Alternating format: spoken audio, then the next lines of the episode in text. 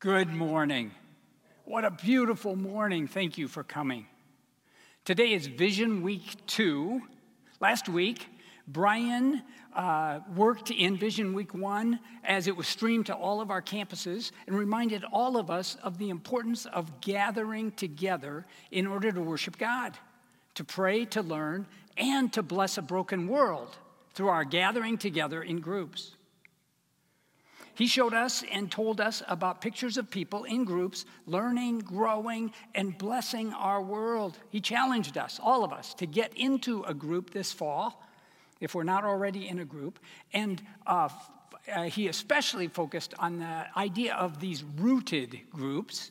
Um, where we're challenged to grow and make a difference in our world. So, uh, if you still would like to join in one of those groups, you can call the church office, you can check our website. Um, I hope many of you will do that. Today is Vision Week 2, and we want to lift up the mission of our church, helping next generations encounter and follow Jesus, and then to bless a broken world. Helping next generations is something we've seen so many pictures of this summer. Three powerful, impacting vacation Bible schools in Waverly, in Grundy, in Cedar Falls our high adventure caravan trip for our teenagers who went to Estes Park, Colorado, and then joined 3,000 others. And then our worship leaders who uh, were a part of leading uh, the worship and the, uh, and, and the seminars um, uh, made a huge difference. And then uh, at Pauli's house here in Cedar Falls, uh, watching The Chosen, just lots of pictures of helping next generations encounter and follow Jesus. This morning, we're focusing upon blessing a broken world through our own personal lives. So, the question for today is how does God want us to bless a broken world through our personal lives? What does He want us to do? How do we live this mission out in our personal lives, in our neighborhoods, our schools, our workplaces, our homes? How does God want us to do it? And because uh, this is going to be given at a picnic, and because being outdoors uh, causes people more difficulty paying attention, and because some of us have a short attention span, I decided to sum up my teaching in two words. So if someone this afternoon said, What did Dave teach? you would know the two words.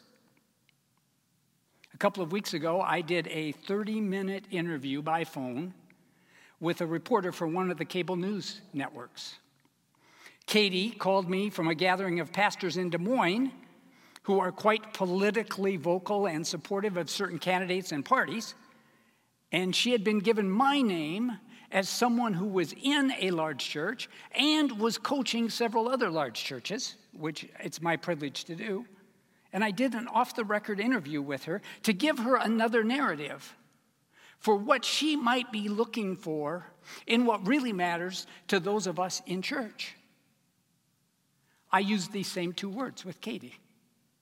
The two words are this quiet perseverance. Quiet perseverance. Why quiet? Because we live in a noisy, chaotic, me focused world. Jesus modeled a quiet kind of perseverance. He set his mind to the cross and he went there. He set his mind to gather disciples and he did it. People of faith are sometimes making a lot of noise and headlines these days. We can be noisy on social media. We can be noisy in politics, in culture wars, in our schools, even in our families. We can be very noisy. We can make a lot of racket. And communicating, sometimes too much, and often the loudest voices are not the wisest voices. The question is not how do we make a lot of noise? The question is how do we bless this world in our personal life. As I stepped back and thought about the followers of Christ who are actually blessing this world in a way that inspires me, several pictures came to my mind, actual pictures from this summer. I'm meeting with a husband and wife who are bringing quiet perseverance to their work of rebuilding and strengthening their marriage. It's not on the 530 news, it's not on social media, it's not a newspaper headline but they are doing the important, quietly persevering work of blessing a broken world by fighting for their marriage.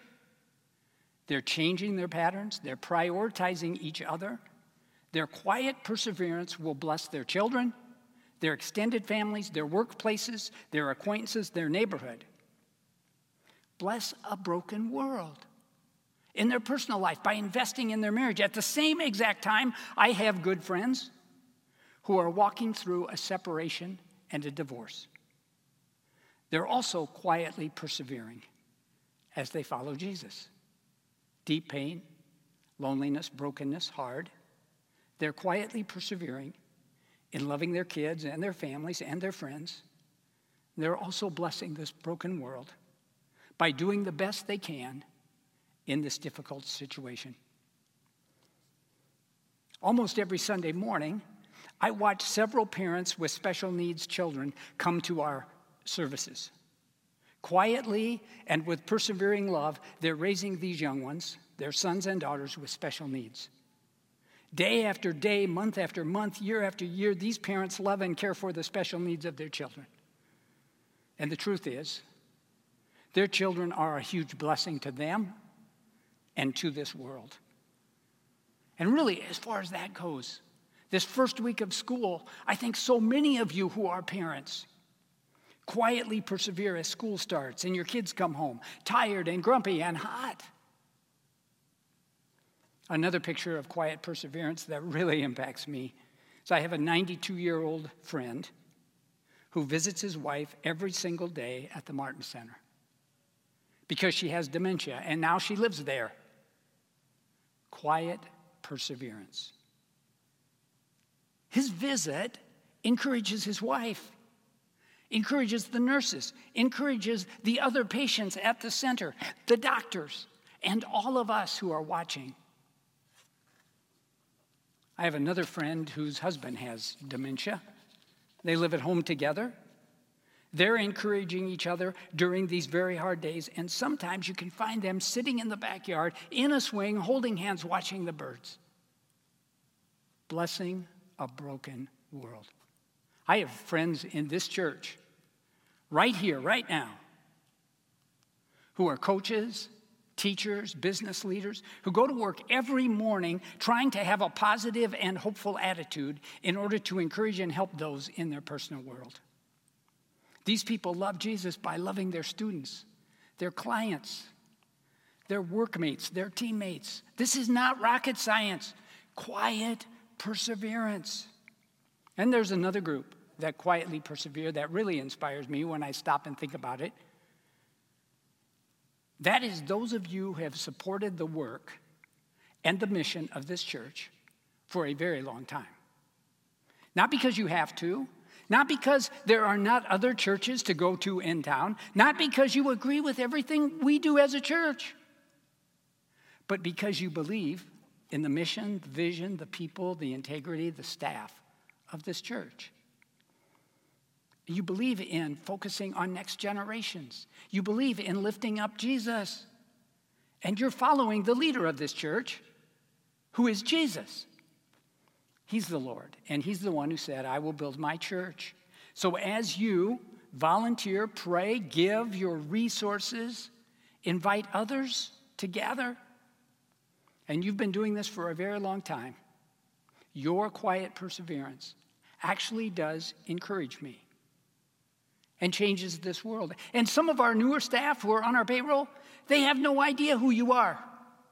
And that is okay because you've been at this for a long time and you're doing it out of your love for Jesus. So let's go back to perseverance. First verse I bring to you. One of my favorite verses, Hebrews 12:1. Therefore, since we're surrounded by such a great cloud of witnesses, people are watching.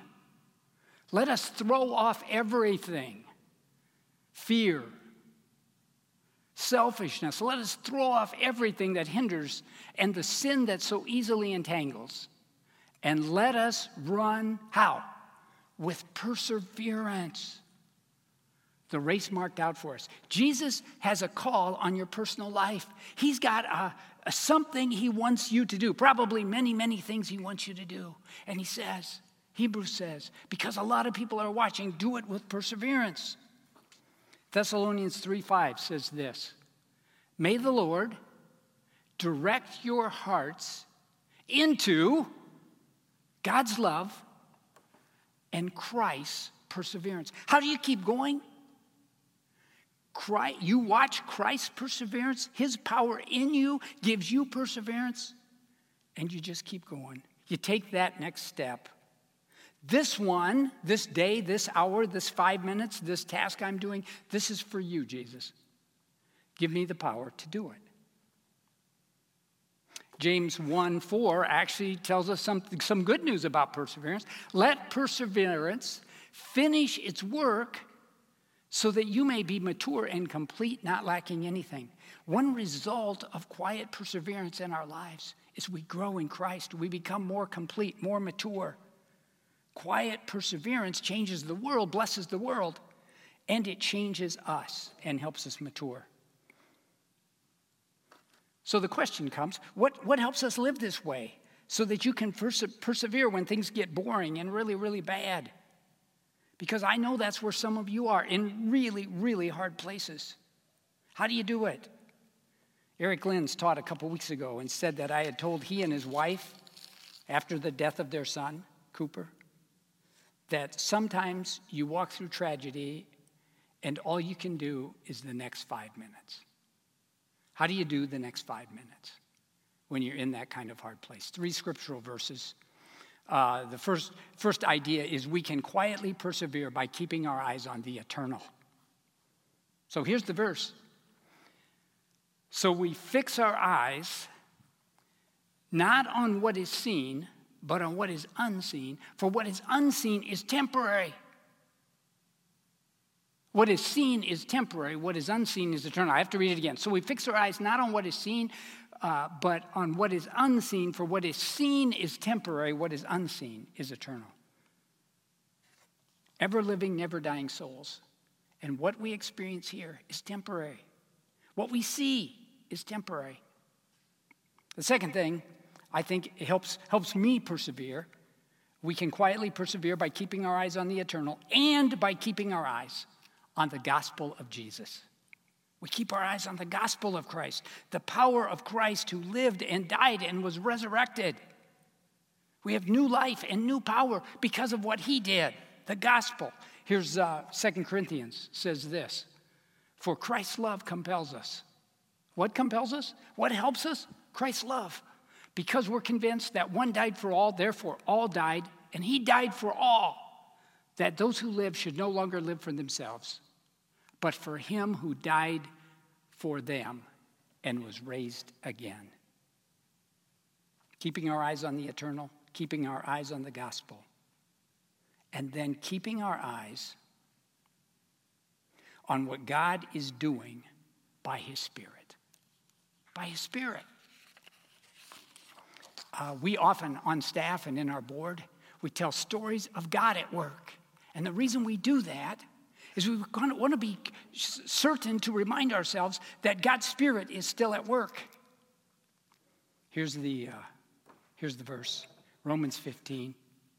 May the God of all hope fill you with all joy and peace as you trust in Him, so that you may overflow with hope by how? The power of the Holy Spirit who's at work in you and in me as we follow Christ. Hope. Sometimes, quiet perseverance to hope. I have a friend who's quietly persevering with hope. Her name is Sandy. She's actually my daughter in law, Sally's youngest sister. Sandy is walking through, young mom, walking through late stage terminal cancer. She's receiving hospice care. She has days or weeks to live. She lives in Nevada, Iowa, and loves living in small town Iowa. She has a very strong faith in Christ and is walking through these last days with incredible, quiet perseverance. Early this week, 80 to 100 people from her little town, Nevada, gathered in the street in front of her house to express their love and support. We have a picture. What they did was they started with a small group of people dancing to the song, I Will Build a Boat by Col- Colton Dixon. And then more joined and more joined until 80 to 100 people were dancing and singing in the street. Sandy, sitting in a lawn chair, barely could make it out there with her little girls, her husband, extended family. The song says this I will build a boat in the sand where they say it never rains. I will stand up in faith. I'll do anything it takes. With your wind in my sails, your love never fails or fades. I'll build a boat. So let it rain. After the flash mob, which was an incredible uh, KCCI, the Des Moines TV station, made it their lead story that night, this week. Sandy Van Nostrand said this For this many people to join in, whether or not they knew me, was really special. It was definitely a huge bright spot, not just in my day or not just in my week, I mean, actually in my lifetime, that they would come and do this for me. The two ladies that formed it, practiced it, got to grade school where they could practice, and then brought them down, picked up a mic and said, Sandy, we love you. And your faith, quiet perseverance, your faith is helping us.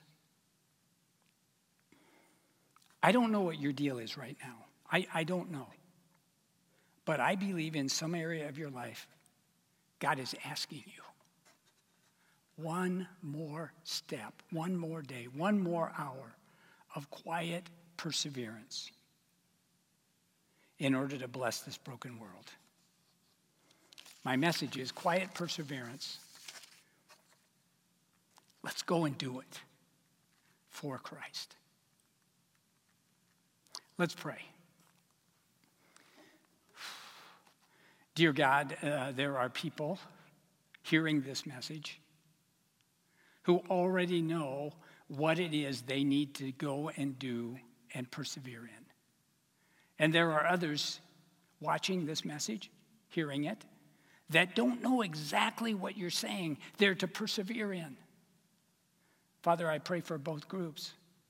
I pray for the group that already knows what they need to do. Father, just give them the power, give them the hope, give them the peace, give them the perseverance to take that next step, do that next thing, show that next uh, patience.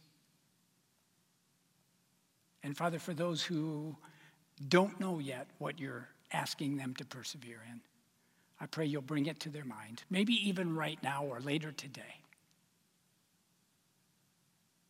so that we can bless this world. In your name, amen.